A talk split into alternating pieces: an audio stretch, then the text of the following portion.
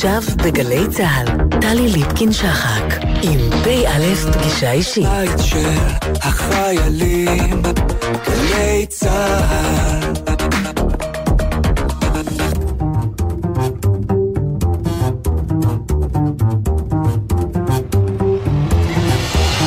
ערב טוב. החודש הלך לעולמו תת-אלוף בדימוס יצחק טולקה ארד, היסטוריון, טייס קרב ולשעבר יושב ראש יד ושם. אנו מביאים בשידור נוסף את התוכנית על אזרחי, בה התארך ארד, זיכרונו לברכה. התוכנית שודרה לראשונה באפריל אלפיים ושתים עשרה.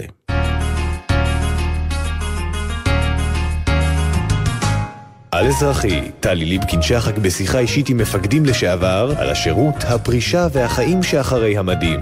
עורכת מורן פרארו. שלום לכם, שבת שלום לכם.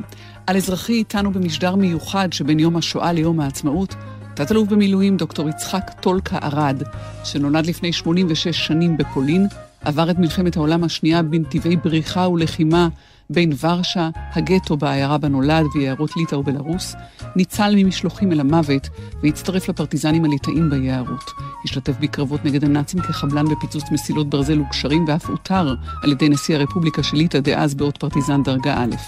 ביולי אלף תשע מאות ארבעים וארבע, אחרי שחרור האזור, הצטרף טולקה לצבא האדום ונלחם בשורותיו עד סוף המלחמה, ולאחריה עשה דרכו במסגרת תנועת הבריחה לאיטליה, ומשם בספינת המעפילים חנה סנש, הגיע בדצמבר אלף תשע מאות ארבעים וחמש לארץ ישראל.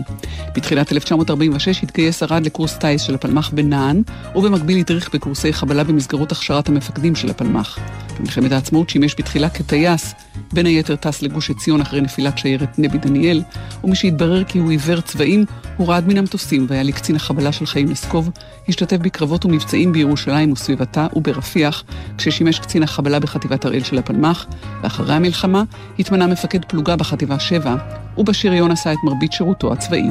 במבצע סיני פיקד על גדוד טנקים ושימש ממלא מקום קצין שריון ראשי, בהמשך התמנה קצין אג"ם גיסות השריון, סמח"ט שריון ומדריך בפום, ראש מעד אימונים, ובמלחמת ששת הימים שירת כעוזרו של ראש מחלקת מבצעים במטכ"ל. לאחריה כיהן כראש מטה אוגדת מילואים, עד שבשנת אלף תשע מאות שישים ושמונה התבקש יצחק ארד לקבל עליו את תפקיד קצין חינוך ראשי, והוא עלה לדרגת תת-אלוף.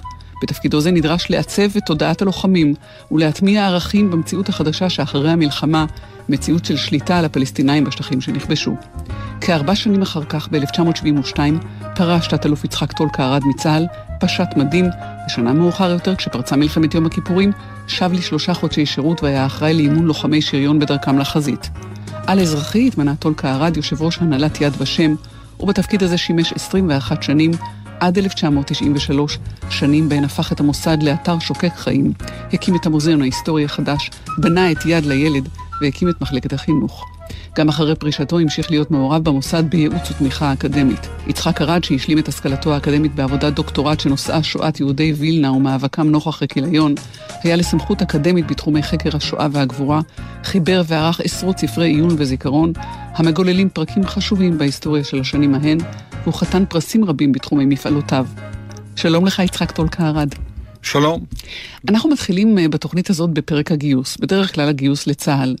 אבל הרגע שלך הוא כנער, כילד, שבוחר להילחם. מתי זה היה? זה היה כשנפרדת מהוריך בגיל שלוש עשרה? בוורשה, כשפרצה מלחמת העולם השנייה, מת שלושה או ארבעה שבועות תחת הפגזות והפצצות בעיר הנצורה, ובר מצווה שלי הייתה תחת הגרמנים בנובמבר, סוף נובמבר שלושים ותשע, ואז בדצמבר, בליל חג המולד, אחותי בת חמש עשרה ואני שלוש עשרה, הבריחו אותנו דרך הגבול בין ברית המועצות לגרמניה, ולהגיע לעיירתי שהייתה אז בשקפה שהסובייטים שם נכנסו, ולמעשה באותה תקופה נפרדתי מההורים ויותר את ההורים לא ראיתי. התקווה הייתה שההורים שלי בכל אופן גם כן יגיעו, אבל בחורף שלושים ותשע ארבעים, הרבה אנשים נהרגו בזמן הפרחת הגבול, היה שלג עקבות גם המשמרות הגרמנים וגם המשמרות הסובייטיים, לא רחמו על, ה... על יהודים שמנסים לעבור את הגבול, והם נתקו בוורשה ונספו עם כל יהודי ורשה. ביוני ארבעים ואחת הגרמנים תקפו את ברית המועצות, ואני כבר אז כמעט חמש עשרה, ניסיתי כמובן לברוח, כמו ש... אבל הטנקים הגרמנים התקדמו יותר מהר מה שאנוכי, יכולתי ללכת רגלית, שעתי תחת הגרמנים, ואז בעירה שלי ספינצ'אן, שם היה בני משפחה שלי כולם, ובספטמבר ארבעים ואחת הם הודיעו שמעבירים את כל היהודים לגטו כביכול, באיזה מחנה עזוב שנים עשר קילומטר מהעירה, ושם כמובן ירו בכולם. אני ברחתי משם, הסתובבתי בבלרוסיה, אחר כך חזרתי לגטו קטן שהשאירו, עם בעלי מלאכה, חייטים, סנדלרים, חשמלאים, ושם הייתי בלתי חוקי. ביום בעיר אחד נתפסתי על ידי הגרמנים, חשבתי מוצאים אותי להורג, אבל הביאו אותי ועוד איזה עשרה יהודים, למין מחסן מחוץ לעיירה, ושם מחסן נשק. ואני עוד בתקופה שהייתי בתוך הגטו הקטנצ'יק, בחורף של ארבעים ואחת ארבעים ושתיים, ישבנו חבורת נערים, בני ארבע עשרה, חמש עשרה, שש עשרה, מה עושים? ידענו שהשמידו את כולם, וגם את מעט אלה שנותרו גם כי השמידו. המסקנה בשיחות היה, צריך להשיג נשק, ולברוח לפרטיזנים, ולהתחיל להילחם. גם להילחם, נגד משמידי משפחות שלנו, העם שלנו, וגם כדרך הצלה, ראינו ביער גם דרך uh, הצלה. וכשהכנסתי לתוך מחסן נשק, פתאום אני רואה ערימות שלמות, ואז בשלב מסוים שהגרמני ששמר עלינו יצא החוצה לעשן, עשיתי מין רווה פרשים קטן כזה, דחפתי מתחת לחולצה, בלי לחשוב הרבה, וכל היום המשכתי לעבוד, ודוקר למעלה ודוקר למטה, וחשבתי כל רגע הגרמני רואה, במשך היום עוד הספקתי להכניס כמה כדורים למגפיים, ובמשך פתאום עבודה, מסדרים אותנו, חשבתי זה הסוף, בטח יחפשו אצלנו, ואז מוצאים אותי ואת כל העשרה היהודים למוות. לא, לא חיפש, התחילו להוביל אותנו לגטו. הגטו היה זה שני קילומטר, הגטו קטן. וכל הדרך חשבנו בשער של הגטו, שאמרו שני שוטרים ליטאים שחיפשו, חיפשו מזון, לא חשבו על הברחת נשק. יחפשו מוות, לא יחפשו, יש סיכוי. מזל שלנו שחייל גרמני העביר אותנו דרך השער, ראה אמרה שהגרמנים הביאו אותנו, עוזב אותנו. באותו ערב אספתי כמה חברים ואמרתי, חבר'ה, מחר בבוקר אנחנו צריכים להתייצב לעבודה, בואו גם כן לעבודה הזו. וחודש ימים גנבנו משם שנים עשר כלי נשק והקמנו קבוצת מחתרת. ואני רואה את זה, ביום שהיה לי נשק, זה כבר היה, מאז ראיתי עצמי כלוחם. ואתה אכן חובר בהמשך לפרטיזנים הליטאים ליחידת וילניוס.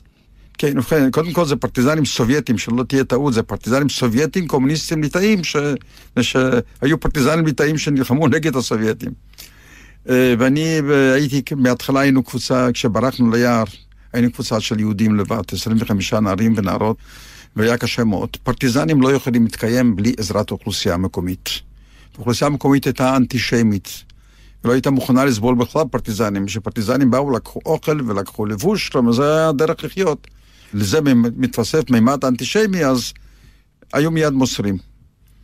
איכשהו איזה חודשיים התחמקנו, איכשהו שרדנו, ואחר כך פגשנו פרטיזנים סובייטים, אז עברנו להם, וכעבור זמן קצר הגיעה איזו קבוצת צנחנים, קומוניסטים ליטאים שהוצנחו מברית המועצות, להתחיל לארגן את תנועת הפרטיזנים בליטא, אני צורפתי עליהם עד, עד שהתחברנו עם הצבא האדום ביולי אלף תשע מאות ארבעים וארבע. יש גם בוודאי איזשהו יסוד של הרפתקה לאיש צעיר, לבחור צעיר, לנער, לאחוז בנשק, בכל זאת. יש פחד? פחד יש, ודאי יש פחד. חיי פרטיזנים, אתה כל רגע יכולת להימצא מול התקפה גרמנית, לא היה עורף, היית בעורף, כן? כל רגע, בכל פעולה שיצאנו, אני, ואני שתפתי בפיצוץ בהרבה פעמים רכבות של גרמנים, שלוש עשרה רכבות, היינו עושים חוליה של חמישה אנשים לשבועיים, שלושה מהבסיס ביערות בלרוסיה, והולכים ביערות, בכפרים, בכל רגע יכולת להתקל במערב פרטיזני, או שלנת, או ישנת בלילה, שמישהו ילשין עליך, ככה שהפחד היה. אבל הבעיה הייתה להתגבר על פחד. אין פה מה, מה לעשות, התגברתי, וכמו שאחרים. וגעגוע? אני... לא פעם חשבתי זה, האם, האם חשבתי על ההורים, האם התגעגעתי עליהם? האמת שאני היום לא זוכר את המושג געגועים. כלומר, החיים היו כאלה מלאים. כלומר, ברגע שגנבנו את הנשק, גנבנו והתארגנו מחתרת, והמשכנו ופעלנו, כלומר, כל החיים המלאים תוכן של לחימה. ידעתי שהוריי נותרו בוורשה ולא ידעתי את גורלם. לא ידעתי שהם על חיסול גטו ורשה, זה רק נודע לי אחרי שהתחברנו עם הצבא האדום, אז, אז נודע לנו על מרד גטו ורשה, ועל, ועל זה שהוראי כנראה נרצחו יחד עם כל יהודי ורשה. ככה שמפחד גגועים קשה לי. כמובן, ככל שהשנים עברו, להפך, דווקא אז מתחילים יותר להתגגע ויותר לחשוב, ואני עכשיו עליו בדיור מוגן, ואני בחוג של גידוף עץ גם, ומה שאני מגלף עכשיו בעץ, זה את אבא ואמא ואחותי. גם מין הנצחה אישית. מיכל אמרת לי, אשתי, מה אתה משוגע כזה? אומרת, מיכל, את לא מבינה. זה לא הולך לחוג גילוף עץ. אני מנציח את הוריי ואת אחותי, ואני רוצה שלילדים שלי, לנכדים שלי, יישאר משהו, חוץ מתמונה, גם משהו ב... בעץ מעבודתי. שזה ביטוי, תמלת על געגועים, זה כמובן איפשהו, כנראה שבאותה תקופה שהייתי לוחם ונלחמתי וזה, הסתרתי בתוך תוכי, פשוט אולי התביישתי, מ- מ- מ- ראיתי אולי בגעגועים חולשה. אני גם כשכתבתי את הספר נעורים בלחימה, היום כשאני קורא אותו זה בלי רגש, ממש כמו דוח צבאי. כלומר, על, על הפרידה מההורים אני כותב ארבע שורות. מאיירת הולדתך כמעט ולא נשאר זכר. לא, אני כמובן, אה, הייתה לי הזכות אולי להשתתף בשחרור, ממש אנחנו, אנחנו פעלנו באזור שווינצ'אן, עם כניסת הצבא האדום, אנחנו נכנסנו גם כן לעיירה, ובעוד שחבריי הפרטיזנים הרוסיים, הרוסיים והבלרוסיים והאוקראינים שהיו איתי, שתו ורקדו וכל זה, אני ועוד שניים שלושה יהודים, הלכנו ברגל שנים עשר קילומטר לפוליגון, מקום בו הכפרים של כל היהודי עיירה. שריפה אחים, שריפה, ביקשת, נשמע ונחזור. שריפה, אחים, שריפה, עיירתנו בוערת כולה, ברוחות שחורות יסערו, להפות חורבן יבערו, עקבותיה לא נשארו, היא עולה באש, ואתם חובקים ידיים, בלי הושיט זרוע, לכבות את אש הלב, אש העיירה.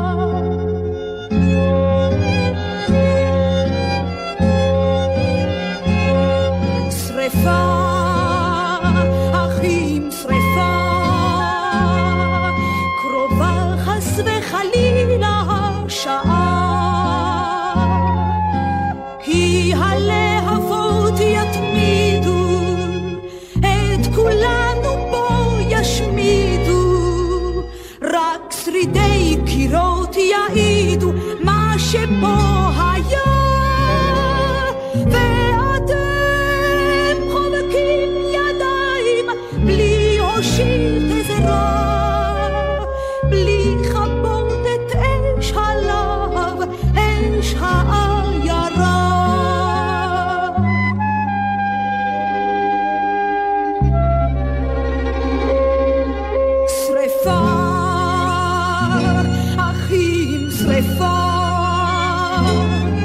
רק בידכם בלבד היא העזרה, חיש הושיטו יד אוהבת והצילו מהמוות, בדמכם קבו שלהבת, חיש קבו בדם, מרחוק אל תעמודו כי האש עולה,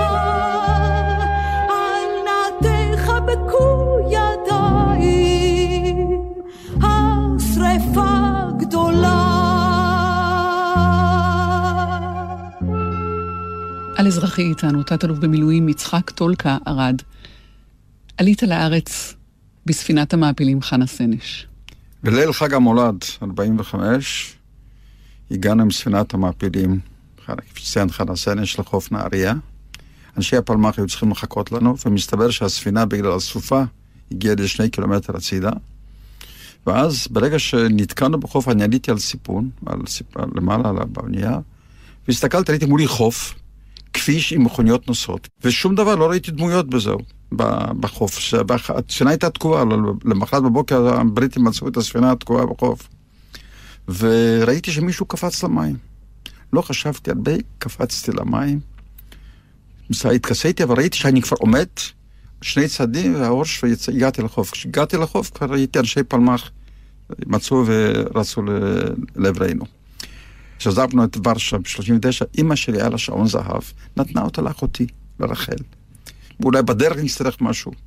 אחותי גם כי הייתה אחר כך בגטו, הייתה בפרטיזנים עם אבא קובנר, לא איתי יחד. והיא החזיקה כל הזמן את השעון.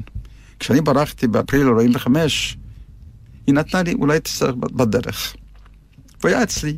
כשקפצתי מהאונייה, כמובן זה שעון בלי, לא ווטרפרוף, ואחר כך כבוד יום הסתכלתי, השעון נעמד בדיוק על רבע לאחד עשרה, ויש לי אז שעון עד היום, וכשאני מנסה לפעמים לפני ילדים, אני מראה את השעון, כל הסיפור לא מעניין, את מה שהם זוכרים, זה, היי, מה עם השעון? טולקה, אמרת שרחל אחותך גם הייתה בפרטיזנים, okay. ועולה בי שאלה, okay. מה בחינוך של הוריכם, שהוציא מקרבם שני ילדים לוחמים שלא ויתרו? העיירה היה איזה מין חממה, זה יהדות ליטא. יהדות ליטא הייתה יהדות מעורה בחיים יהודיים, כי אצלנו בעיירה האינטליגנציה היהודית דיברה יידיש, לא, או, או עברית, אבל לא פולנית ולא ליטאית ולא רוסית. כלומר, ה... היינו בחינוך לאומי, וזה אין ספק נתן לנו גם גאווה לאומית ו- ו- ולא להיכנע. גם החינוך וגם הת... התנאים, כלומר, המציאות שהיינו באזור שבו היו יערות. המציאות שהיו פרטיזנים ביערות, כלומר שמענו עליהם. והמזל שלי היה שהיו תנאים ללחימה ביערות. מעבר ל- לרצון וליוזמה, היית עזר גם שיהיו תנאים מתאימים. הגעת לארץ בדצמבר ארבעים וחמש, אתה בן... תשע עשרה. בעצם בן תשע עשרה בדיוק. בדיוק בן תשע עשרה. כי בנובמבר היה לך יום הולדת. Okay. עם עבר של לוחם, של פרטיזן ושל לוחם בצבא האדום, בלי אגור, נלקחת... דבר ראשון, ישבת לכתוב את זיכרונותיך. חשבת שתשכח? חשבתי ששכח. חשבתי שנשכח, ואני שמח שכתבתי. כששכחתי אחר כך שנים אחרי זה מה שכתבתי, אם לא הייתי כותב, לא הייתי זוכר לא את שמות המקומות, לא את התאריכים פחות או יותר, גם לא סדר האירועים. אני זכרתי את האירועים, אבל לא תמיד הייתי יכולתי לשים אותם בדיוק מה לפני זה ומה אחרי זה. ככה שזה ש... התיישבתי כמו שבאת לי אגור, כתבתי זה בעברית, יש לי עד היום הכתב היד הזה, ואחרי זה הרחבתי זה לספר נעורים בלחימה, ששם כבר הרחבתי, וכך זה מי, אפשר להגיד זה כמעט יומן, שזה עדיין הכל היה טרי במחשבות, ובתום המלחמה הוספתי את הקטע של הפלמ"ח ומלחמת העצמאות. אז זהו, שאתה גומר לכתוב את זיכרונותיך, אבל אתה פניך אל, אל, אל הנשק ו, וללחימה, גם פה הייתה הרבה עבודה. הלכת לקורס טייס. כשהתגייסתי לפלמ"ח, הייתה לי פגישה עם דמות ידועה בפלמ"ח, הפגיש אותי עם בני מרשק, ואז אומר לי, טולקה, שמענו עליך, שאתה היית לוחם, פרטיזן, וכל זה, כן, תבחר איזה יחידה שאתה רוצה בפלמ"ח. והיו שלוש יחידות נבחרות. הייתה פלוגה י' הימאים שעסקו בהפלה, ישבו בקיסריה, בקיבוץ שריד הייתה מחלקת סיירים, ובנה הייתה קבוצה קטנה של טייסים. אמרתי, יהודה אני לא רוצה לשמוע, לחזור לחוץ לארץ לא רוצה בהפלה. כשהייתי באיטליה אמרו לי, אולי תישאר לי לעבוד בבריחה, אמרתי, לא, אני רוצה להגיע לארץ. סיירים עכשיו אני אספיק להגיע. אמרתי, טייס. אבל במקביל לזה גם עסקתי בהדרכה בקורסי קציני חבלה. ואז היינו חבורה קטנה, ישבנו בנען, טסנו בשדה התעופה הבריטי תחת הכיסוי של כלוב התעופה הישראלי. והוצאתי רישיון טיסה, יש לי רישיון טיסה אנגלי, ואני למעשה הכרתי את הארץ מהאוויר יותר מאשר מהקרקע. אני את חברון או את שכם או כל המקומות האלה ראיתי קודם מהאוויר, לפני שראיתי אותם, סיירתי שם אחרי תקופה ההיא. יום החפטט בנובמבר, כן. ההחלטה בעצרת הכללית של האום. מה אתה זוכר מהיום הזה? ובכן, אני אז הדרכתי בדיוק מהמינה, נסעתי לאשדוד, הדרכתי בקורס קציני חבלה, ואת המטווח עשינו בין דורות רוחמה, בנגב. והייתה לי התקופה היא חברה. והחברה הזו, מההכשרה, גם כן פלמ"ח, שלחו אותה להיות כאילו מאבטחת בקורס הזה, שהיינו בקיבוץ, על יד השער. ו... ושחזרנו מה... מהמטווח, הגענו לראשון לציון, באוטובוס, והתכלית הייתה שאנחנו כל היו חניכים מכל מחלקות פלמ"ח, מנערה בצפון עד רביבים בדרום, שכל אחד יסע ליומיים הביתה, אחר כך כל אחד יחזור למחלקתו. פתאום ראינו שאנשים רוקדים ברחוב, שאלנו מה קרה? ועוד קודם כשעבדנו על יד משק עיינות, יש שם לפני רען, יש משק עיינות, גלים ראינו, לא הבנו מה זה. שאלנו מה קורה, אתה לא יודעים, מוחלט וזהו, בצלת האום. ואז אמרתי לי, לחברה שלי קראו מרים, אמרתי מרים, אני לא יודע אם אנשים שרוקדים ברחובות יודעים שמחר יצטרכו להילחם. החלטנו כבר לא, לא, לא לפזר את האנשים, כל אחד יחזור מיד למחלקה. הגעתי לנען, מסתבר שמחלקת הטייסים, אבל העבירו כבר את המטוסים מרמלה לשדה התעופה בחיפה. ונפרדתי ממרים, כעבור שהחמישה ימים הורידו אותם לנגב, ומרים בשביעי בדצמבר נרגע. בנירים. בנירים, היה שם כבר הרבי שעות שם, כמו הייתה בחורה הראשונה שנרגע במלחמת העצמאות, קרא מרים שחור. ואתה צדקת, כי מיד, מיד פרצה המלחמה. עובדה היא, למחרת עשרים ותשעה בנובמבר, כבר היו יהודים הראשונים נהרגו אל ליד בית נבל איפשהו. אבל אתה מטיסה ירדת כי התברר שאתה עיוור צבעים, וחזרת ליהודך ולעברך מפואר כקצין חבלה, קצין החבלה של חיים נסקוב. כן, זה היה ערב מבצע נחשון, הקימו גדוד מיוחד שפעל מכיוון חולדה. היה הגדוד הרביעי של הפלמ"ח, כבר התחיל להתארגן, פעל מכיוון ירושלים, וגדוד שהוקם מפיקודו של אסקוב, פעלנו עם כיוון חולדה, ועד יסרר, אז היה שיירה, לפני זה היה שיירה שבו נהרגו הרבה אנשים ערבים, מעיראקים היו בוועד יסרר שם, בקמפ הזה. הגעתי לשם, כן, כלומר, לסקוב, והתמניתי מפקד מחלקת חבלנים, שגם כן, כיתת אנשי פלמ"ח, כיתת אנשי חיש, כלומר, מורכבת כזו, ואז באמת השתתפתי בפיצוץ ועדי שרר שם, מחנה וגשר שם, כשהשיירה יצאה איתי, ביקשתי גשר, היה חשש, כלומר חשבו שאולי העיראקים יעברו דרך הגשר לתקוף את השיירה, ואז הייתי צריך לתת להם לעבור ולפוצץ את הגשר. בסוף העיראקים לא יצאו ולפנות בוקר פיצצתי את הגשר. שיירה. עכשיו השיירה האחרונה, ערב פסח אלף תשע מאות ארבעים ושמונה, עליתי, אז, אז הקימו דוד החמישי של פלמ"ח, ואני אז עליתי בשיירה הזו, עם טנדר חומר נפץ שדית, שהיה תוצרת עצמית, כדור שהפוגע המתפוצץ כל הטנדר. ועל יד לטרון נתקפנו, וחטפתי כדור פה, ממש לא, לא נגע בי, אבל את הבטלדרסט עבר כדור, ומכונית אחת נתקעה, ושנייה הייתה שיירה גדולה, וברגע שאחת מכונה נתקעה בדרך, השנייה מנסה לעבור בצד ומתהפכת, ואז הכביש חסום. עזבתי את הטנדר, ואיכשהו הגעתי לשער הגיא, ושם יום שלם נלחמנו, ועל ידי נהרג, מפקד פלוגת פלמ"ח, ינקי לסטוצקי וסימבול, וכלומר, היו לנו שלושה הרוגים. והם היו למעלה, ואנחנו היינו תוך על הכביש. ניסיתי, ארגנתי סביבי עשרה אנשים, שהיינו מפוזרים לאורך משאיות, ולפנות ערב, איכשהו הצלחתי להגיע ל... דרך עד אבו גוש, ומשם אחר כך לקריית ענבים, ובסיכומו של דבר הגדוד החמישי התמקם בירושלים. ביקשת, ונעשה התנחת ונשמע, את יפה ירקוני, המנוחה, שרה בבלווד. כשהתקדמתי, תפסתי איזה מסעית שהשיכה לנסוע קצת, שכבתי על הכנף, וכדורים דווקו בה, התא היה משוריין, ואז פתאום ראיתי על הכביש מונח... חייל, אחד מאנשי פלמ"ח שנהרג. כשהתקרבתי, ראיתי זה אחת מהמחלקה שלי. שמתי את היד, ועברתי. לא יכולתי יותר. נשמע ונחזור.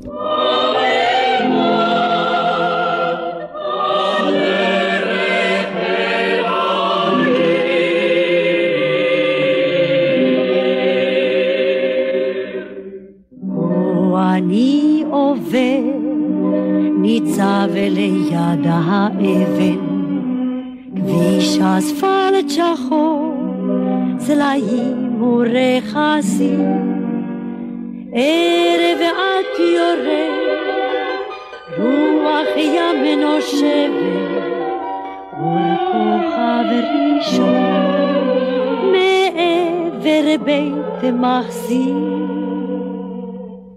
בבלוואר, לנצח זכור נא את שמותינו, שיירות פרצו בדרך אל העיר, בצדי הדרך מוטלים מתינו, שלד הברזל שותק כמו ראי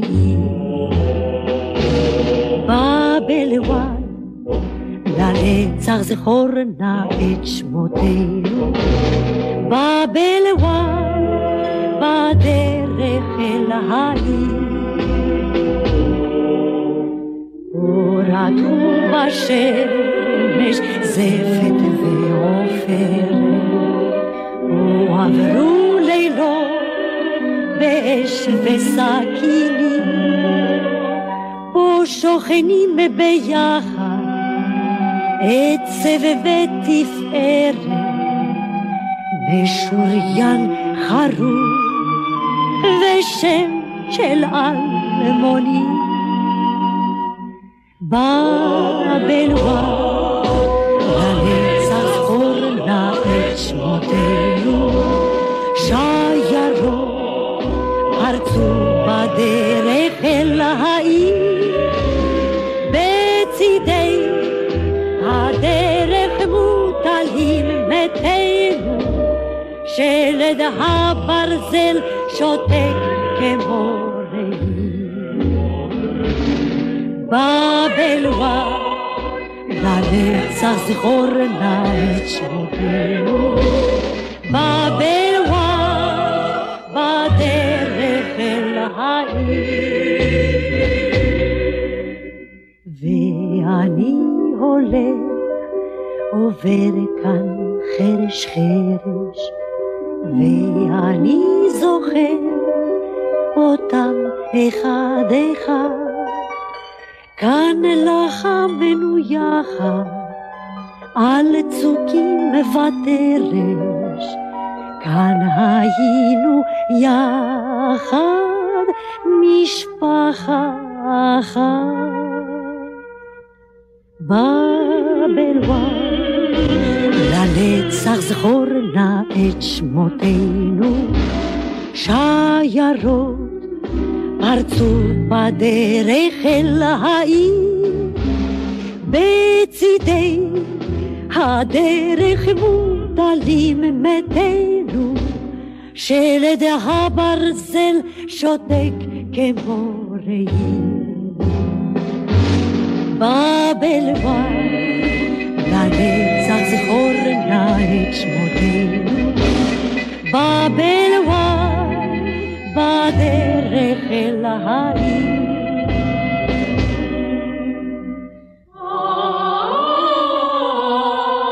יום אביב יבוא רקפות תפרחנה אודם כלנית בהר ובמורד זה אשר ילך בדרך שהלכנו לא ישכח אותנו אותנו בבלוואן. על אזרחי איתנו תת-אלוף במילואים יצחק טולקה ארד. טולקה, ה-ארבעה עשר במאי אלף תשע מאות ארבעים ושמונה. איפה אתה? טוב, אנחנו בלחימה, גדוד החמישי בלחימה בשער הגיא. ובאותה תקופה הקאוג'י, כוחות של קאוג'י הגיעו והפגיזו הפגיזו עם תותחים את המשלטים. וחיילים שכפו, אלא לא היה עם מה להתחפר, אחרי סלעים, והיו עבדות. ובשער הגיא, במוצב שהיה מעל תחנת הדלק היום בכניסה לשער הגיא, היה מוצב. מפקד פלוגה היה ג'ימי שיימי, אביו היה צייר, שיימי הוא החזיק מהפלוגה. היו לו עבדות, ואז uh, אני עליתי עם שתי כיתות חבלנים, פחדנו שהם הסתערו על המוצב, לקחנו מוקשי נעל, קשרתי אותם לעץ, וחוט ממאיר לעץ שני, שכשהסתערו שיפעילו את המוקשים. זהו. ו... אבל... ושכבנו שם תחת ההפגזה, ועשינו את זה, ואז הגיעה פלוגה שנייה של uh, זיווי צפרירי, להחליף את, את uh, ג'ימי. ובתוך הפלוגה היה גם אחת uh, גלינקה. באותו רגע הודיעו לנו במקוף עשרים שהיה לנו, שוב, שמענו בתל אביב, הכריזו על הקמת מדינה, והתחילו לעצוק מגבעה לגבעה, חבר'ה, יש מדינה, יש מדינה, וכף כזה. עכשיו, הזכרתי פה דמויות.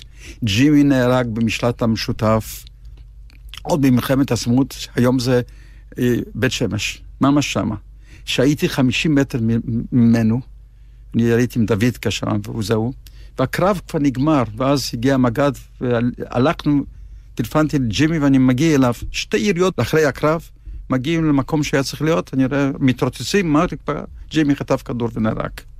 הלאה, מבצע סיני, גלינקה, אז מפקד חטיבה שלושים ושבע, זיווי צפרירי, מפקד גדוד טנקים בחטיבה עשרים ושבע, ש... שתוקפת את, את רפיח.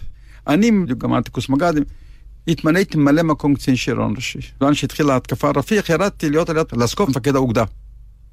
מפקד הגייס, הוא היה מפקד האוגדה לפי הפק"ל.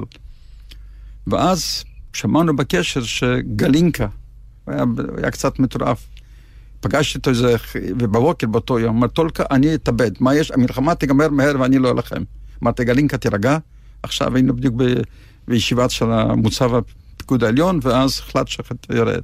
עם הפלוגה הראשונה הוא ירד, החטיבה הייתה עוד בדרך, רץ מקציעות, מניצנה, לכיוון אבו עגלה, חטף פגז, הוא נהרג, סגנו נפצע, ועוד כמה נפצעו.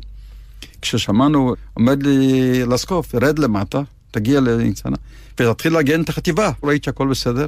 התחלתי לחזור בחזרה צפונה, שמעתי בקשר, זיווי נהרג.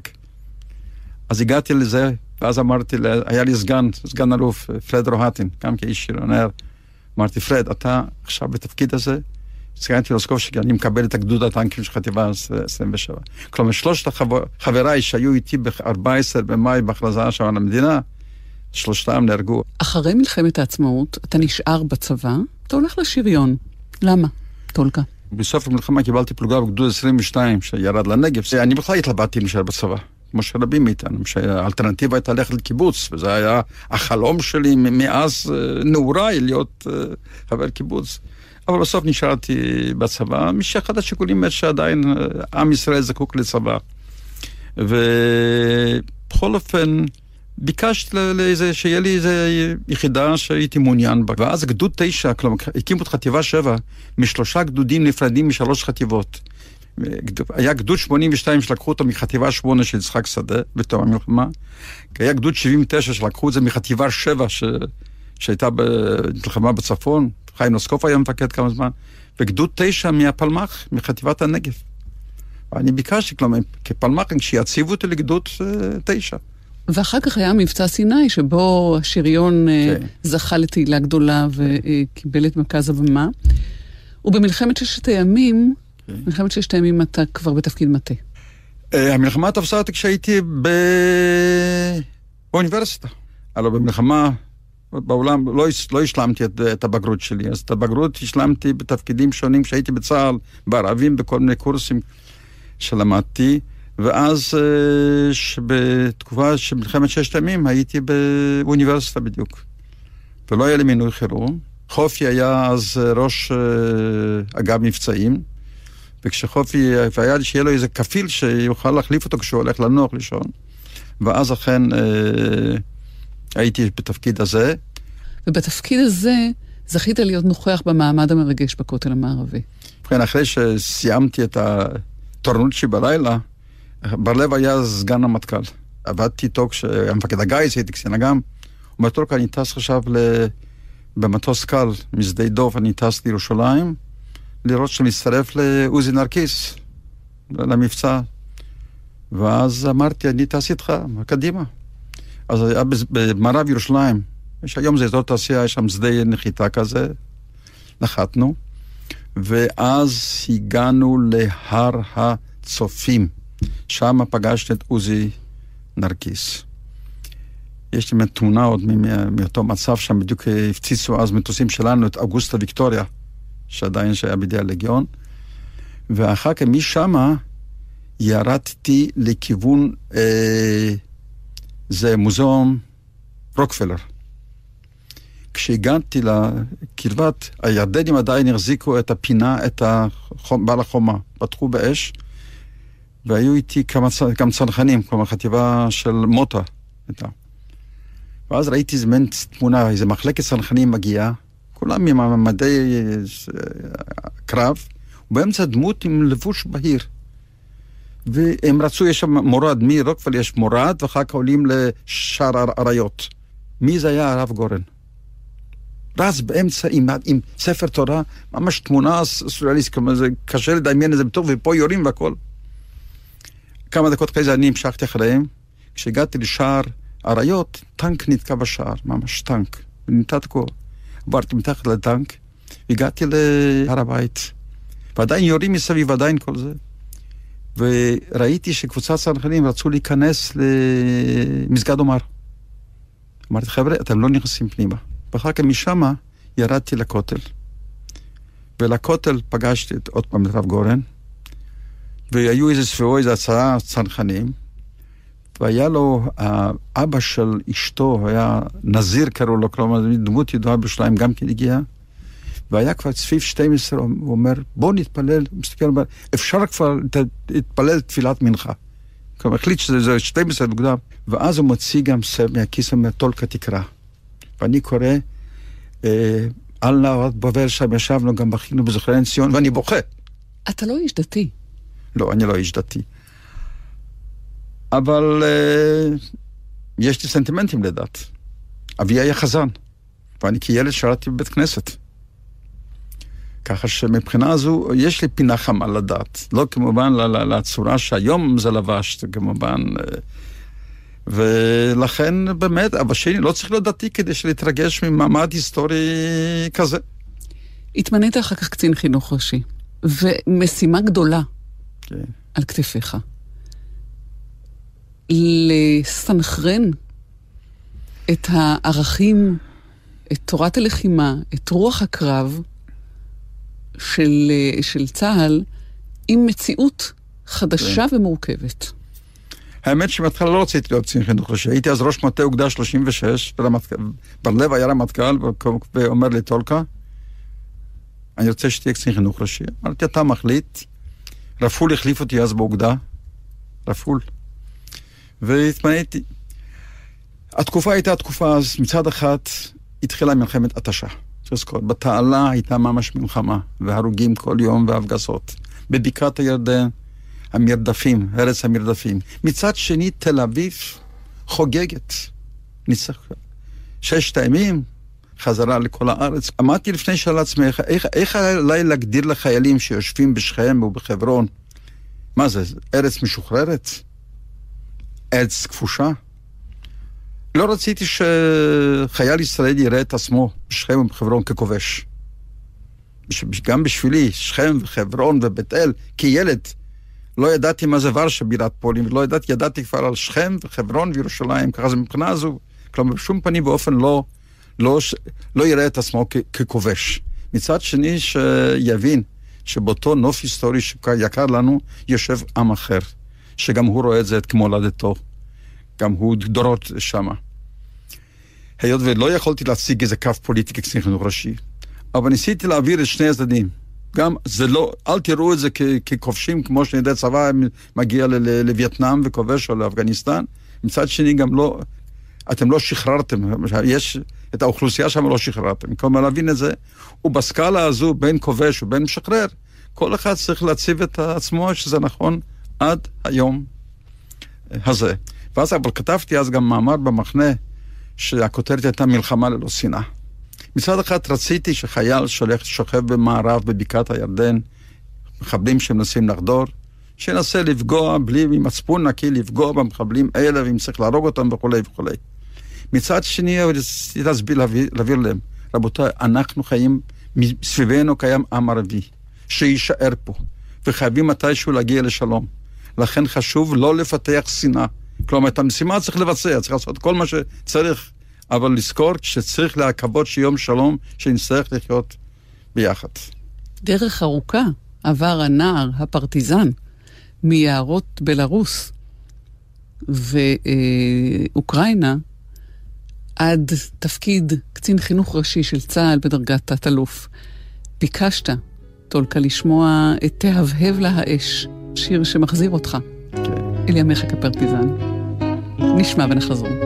תהבהב לה האש בקירה, התלכדו האודים כדמעות, מפוחית תנגן שירה על בצחוק בעיניים יפות לשיחים לך שובודותך בשדות שם השלג מלבין מה ארצה כדמותך תעזי את קולי משתוקק לקראתך לשיחים לך שובודותך בשדות שם השלג מלבין מה ארצה כדמותך תעזי את קולי משתוקק לקראתך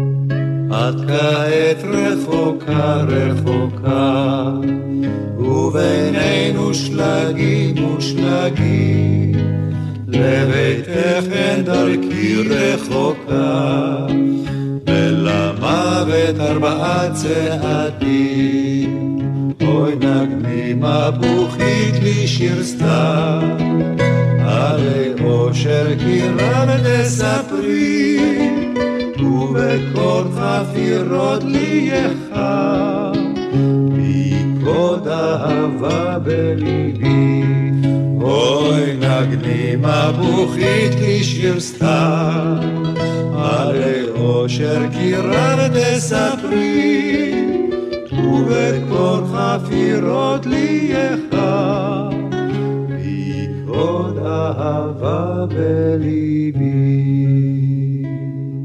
על אזרחי איתנו, תת-אלוף במילואים יצחק טולקה ארד. ארבע שנים טולקה היית קצין חינוך ראשי, ואחר כך באיזשהו אופן חזרת להיות הפרטיזן, כי לקחת על עצמך את תפקיד יושב ראש הנהלת יד ושם. השתחררת כדי לקבל את התפקיד הזה, או שמי שהשתחררת בא לפתחך התפקיד? לא, אני הייתי עדיין קצין חינוך ראשי, ואז סגן ראש הממשלה ושר החינוך והתרבות היה יגאל אלון, מפקדי מהפלמ"ח.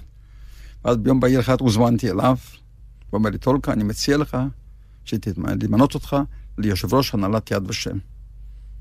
אמרתי, תן לי לחשוב יום יומיים. באתי אז לרמטכ"ל, רמטכ"ל היה אז דוד אלעזר דדו, שוב גם כן שיחד עבדנו בשירון וכו'. אמרתי, דדו, אני רוצה לעזוב את צה"ל. אומר לי, דדו, הייתי רוצה, כשאלה שאני רמטכ"ל, שתהיה קצין חינוך ראשי. הייתה תקופה גם רישה אז עם מכתב שמיניסטים, מה את זוכרת, עם, עם, עם בעיות מחנות בעזה, עם אריק בפיקוד דרום, וגנדי בפיקוד מרכז, ושיר השלום, ש... עם כל הפרשיות האלה, שלקחתי הכל על עצמי. אמרתי, שמח, דדה, אני ניצול שואה, לביטחון ישראל מסרתי כבר יותר מ-עשרים וחמש שנה. אני רוצה לחזור לתת עוד סיבוב חיים שלי, לעולם ממנו באתי, לעולם שנחרב בשואה. טוב, אומר לי, אם ככה, אני לא, לא אמנע ממך, בוא נראה מי יחליף אותך. זה רק עם כל מיני שמות, ואז שאול גיבולי בא להיות כמה חדשים סגן שלי, וקיבל את התפקיד. ואז הגעתי ליד ושם. מה המשימה הגדולה ביותר שראית לנגד עיניך ביד ושם אז? תראי, רציתי בכל אופן שיד ושם יהפך לגורם המרכזי בנושא השואה. לא רק בארץ, אלא בעולם היהודי. וכשאני אומר להפך, זה להפך בכל התחומים. גם שהאתר עצמו יהיה אתר מרשים שאנשים ירצו לבוא, שיהיה מוזיאום מתאים שיוכל, שנותן את הסיפור של, של התקופה בצורה מתאימה, שיהיה מח, מרכז מחקרי, שהארכיון יהיה עם חומר, כלומר, כדי, כדי באמת להפך למשהו, המרכז, לנושא, לאותה תקופה המכרעת בתקופת העם היהודי, במשך אלפיים שנות תולדות ישראל, שתי האירועים המכרעים היו השואה ותקומת ישראל, והגורל רצה שאני הייתי בשניהם, גם עד וגם פעיל. וראיתי שיד ושם יהיה מקום הראוי לו. כלומר, באמת אז מיד הקמתי את המוזיאום החדש, שאני הייתי העוצר שלו. החלטתי שדרך כהיסטוריון הגישה הנכונה היא כרונולוגית, לספר את תולדות השואה לפי כרונולוגיה. להקדיש לא מעט זמן לעולם שנחרב, לא רק למה שנרצח, אלא מה שהיה לפני הרצח. וזה חשוב גם מאוד, גם היום שאני מרצה, אני אומר, רבותיי, לא רק מה, ש, מה שנרצח, שצריך, אלא גם בנושא הזה. ולהבליט את כל התחומים האלה, כן, בשעתה לי, ואז באמת הקמתי את האנדרטת מרד גטו ורשה, כן, שזה סמל הלחימה היהודית, ואתר, ו- ו- ועוד דברים, וארכיון וכל. וכמו היו בעיות תקציביות קשות, אני נלחמתי קשות נגד uh, הממשלה, ו- ולא פעם יאמתי שאני אסגור את המוסד, אם, אם לא יהיה תקציבים מתאימים. ואני רוצה להגיד שבכל אופן, לאט לאט, זה הפך למקום ש... כל מבקרים, כל האורחי חוץ לארץ שבאו לארץ, הביאו אותם יד ושם שסברו שהבנת מדינת ישראל צריך להבין את הרקע של השואה. הקמת את יד לילד. תמיד זכרתי את עצמי כילד ניסול שואה. כלומר שהשואה הייתי בן, עוד לא בן שלוש עשרה, בר מצווה שלי היה תחת הגרמנים. ככה שהקמתי זה, ואז אה, ביקשתי מסבדי, שהיה ארכיטקט, ועד היום אחד הארכיטקטים הידועים בעולם, ואז uh, הרעיון באמת היה שהייתה לי מערה שם, שמצאתי מערה, אמרתי בוא נעשה, וסבדי כמובן תכדן כל זה, ועד היום אחד המקומות המרגשים, ביקור ביד ושם, זה יד הילד, אותו ה...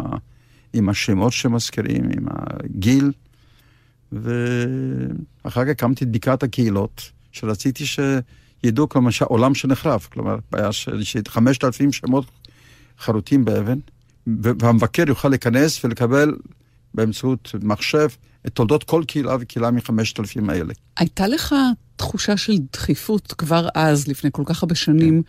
של הזמן העובר ושל הצורך כן. ל- לגבות עדויות כן. מכל מי שעוד יכול לספר? כשמדובר על השואה, יש לנו בארכיונים חומר גרמני, מה שגרמני, יש חומר של הסובייטים וכו'. אבל אין ספק, כן, הסיפור, איך יהודים חיו, מה ידעו, איך חיו, מה חוו, חוו באותה תקופה, איך נפקו למען במחלות ובנגד, וברעב, וכל הדברים האלה, זה רק מתוך סיפורי הניסולים. ולכן ראיתי תפקיד חשוב ביותר, גיסוף ידיעות, מפעל שנמשך עד היום. כל הבעיה היא שלאט לאט אנשים שוכחים, אני כהיסטוריון, כשהתחלתי לעבוד על, על מחקר על מבצע ריינארט, השמדת יהודי פולין, מחנות השמדה, בלז'ה, צבור וטרבלינקה, גביתי עדויות מניצולים שהיו עדיין בארץ. אבל היו לי גם עדויות שלהם, שב-ארבעים וחמש הם היו במחנות העקורים, אז גם כמסרו שמה. יכולתי להשוות את אותו עדות בהפרש של שלושים שנה ו-ארבעים שנה. היה הפרש, היה שוני. למה? לא שאנשים שיקרו, לא. אבל פשוט... במשך שנים, הם שמעו הרבה מאחרים שהיו איתם סיפורים, כלומר, כל מיני אירועים שאפילו הם בעצמם לא היו בתוך תוך זה, אחר כך כל פעמים סיפרו זה כאילו שהם בתוך זה, כלומר. אז לכן החשיבות של העדויות הראשונות הן חשובות ביותר, אם כי גם היום עדיין צריכים להמשיך לגבות. אתה כהיסטוריון המשכת לעסוק ב- בהיסטוריה של התקופה ההיא, כן. מכל מיני היבטים, הן בכתיבה שלך. כן. גם הפעילות שלך, אתה פעיל ב, ביד לחיילים היהודיים בלטרון. כן. זה מצר... מחבר אותך כשריונר מצהל כן. ל... ל... לתקופה ההיא. תראי, הבעיה היא שאנחנו מדברים הרבה ובצדק על שישה, שש מיליון קורבנות. אבל צריך לזכור שלעם היהודי יש גם חלק בניצחון על גרמניה נאצית. מיליון וחצי חיילים יהודים נלחמו בצבאות בנות הברית. חצי מיליון בצבא הסובייטי, חצי מיליון בצבא האמריקאי, מאתיים וחמישים אלף מהם נפלו, לא ראו את יום הניצחון. היישוב הקטן פה העמיד כמעט ארבעים אלף מתנדבים ללחימה. כלומר, הסיפור הזה לא סופר עד היום מספיק. ולכן אני חושב שצריך שיהיה מרכז בכל העולם, שיהיה מקום שבו המוזיאום יספר את הסיפור, שיהיה מרכז מידע שבו אפשר לדעת על, על החיילים, על המפקדים, יהודים ילחמו בכל חסידות שהיו, החל מהצפון הארקטי בצפון עד, עד הפיליפינים ובתוך אירופה, באפריקה, בכל מקום. יהודים היו בכל דרגות הפיקוד, מתוראים עד מפקדי ארמיות, בצבא האדום, מפקדי צוללות, מפקדי טייסות. כלומר, הסיפור הזה חייב להיספר, ואנחנו נוסעים בלטרון לספר את הסיפור הזה. באמת פה יש מקום להזכיר את שמו של היוזם של זה, זה היה מוסה פלט. דווקא לא ניצול שואה, בן נעלל. הממשלה ישרה. עשר שנים הבירוקרטיה הישראלית לקחה עד שבסוף לפני ארבעה חודשים התחלנו לעבוד. ואני מקווה שתוך שנתיים זה יוקם, ועוד מעט הלוחמים שעדיין יחיו בתוך המנוחי, שנזכה לראות את זה. הזכרת קודם הרבה יותר מוקדם בשיחה שלנו את שלושה החברים שלך מיום הכרזת המדינה שעבדו כן, בדרך, כן. וכל השובל הארוך של המתים שהשארת כן. בדרכך עד היום, שאלת את עצמך אי פעם, איך זה שאתה הצלחת להישאר בחיים? אני לא רוצה לשאול את השאלה הזו. למה לשאול את זה? למה? אני עשיתי הכל מה שיכולתי לעשות, גם כדי להילחם, וגם כדי להישאר בחיים. ואיך אתה חוגג את החיים, טולקה ארד? עדיין אני, כל יום? אני מרוצה קודם כל, אחד, מעבר למחקרים שעשיתי, והספרים שכתבתי, ומאמרים, מה שיש לי, זה יש לי אישה נהדרת, ילידת הארץ מיכל, יש לי עשרה נכדים, כולם בארץ. ויש לי ארבע נינים. ובבחינה הזו, אני נהנה כסבא וכסבא רבא, ואני בדיור מוגן עם חברים שיחד היינו בפלמ"ח, ויחד היינו עוד בצבא, כך שמבחינה הזו, רק בריאות, שהראש יעבוד והרגליים ילכו. ביקשת, יצחק טולקה ארד, ועם זה ניפרד את ניגונים, שתלתם ניגונים לזכר הוריך. אני שר עכשיו לו במקהלה, ואנחנו שרים את ניגונים, ואז כשאני ניגונים, אני שר את זה, אני יוצא את עיניים, ואני יורא נגד עיניי את אבא ואמא. נודה לך על השיחה הזאת, תודה שהיית איתנו. תודה. נגיד תודה גם למורן פרארו, לאביטל בבני שערכו איתי והפיקו, ולדור סוויסה על הביצוע הטכני, וכמובן לכם שהזנתם לנו. ואם מכם מבקש להגיב לדברים, מוזמן להיכנס לדף התוכנית על אזרחי באתר האינטרנט של גלי צהל. אני טלי ליפקין שחק, חג עצמאות שמח לכולכם. היו שלום. שתלתם ניגונים בי אימי ואבי, ניגונים מזמורים שכוחים, גרעינים גרעינים נסעם לבבי, אתה הם עולים וצומחים, אתה הם שולחים פורות בדמי, שושם באוקי שלובי, ניגונך אבי ושירייך אמי, בדופקי נאורים ושבי, ניגונך אבי ושירייך אמי, בדופקי נאורים ושבים. האזנתם לתוכנית על אזרחי, בה שוחחה טלי ליפקין שחק עם תת אלוף בדימוס יצחק טולקה ארד, זיכרונו לברכה. התקינה לשידור יעל צ'חנובר. ערב טוב והמשך האזנה נעימה. הנה לי תזהרנה בדמה ושחוק, איכה וזמירות של שבת, כל הגה איתם וכל צליל ייעלם, בקולכם הרחוק יהום, עיניי עצום ורני איתכם, מעל לחשקת התהום, עיניי עצום ורני איתכם, מעל לחשקת התהום.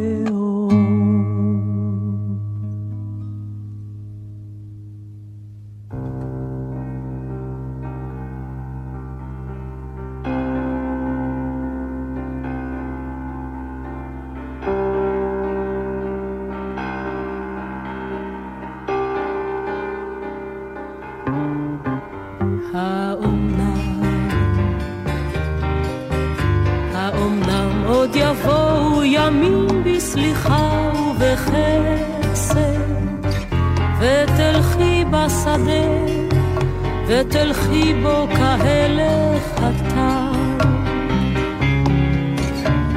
מחסוף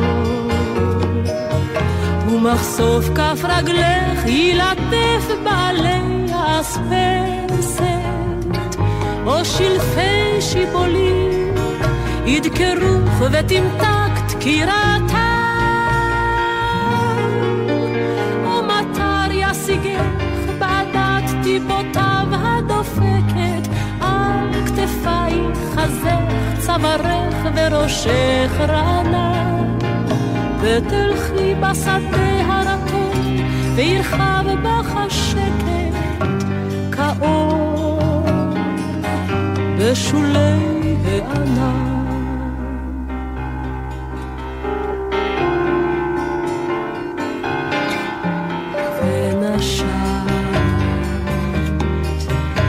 נשמת את ריחו של התלם נשום ברגוע וראית את השמש בראי השלולית הזהוב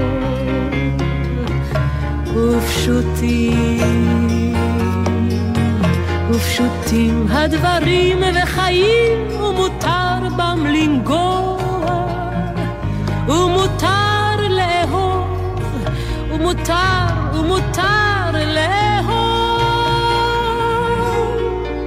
את תלכי בשדה לבדך לא נצרבת בלהט השרפות בדרכים שסמרו מאימה ומדם וביושר לבן שוב תהי ענווה ונכנעת כאחד הדשאים כאחד האדם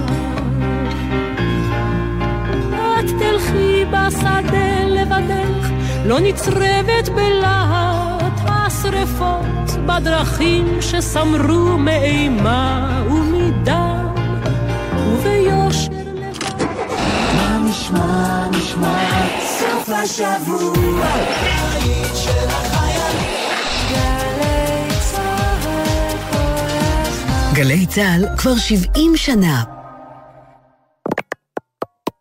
מיד אחרי החדשות, רבית הכט.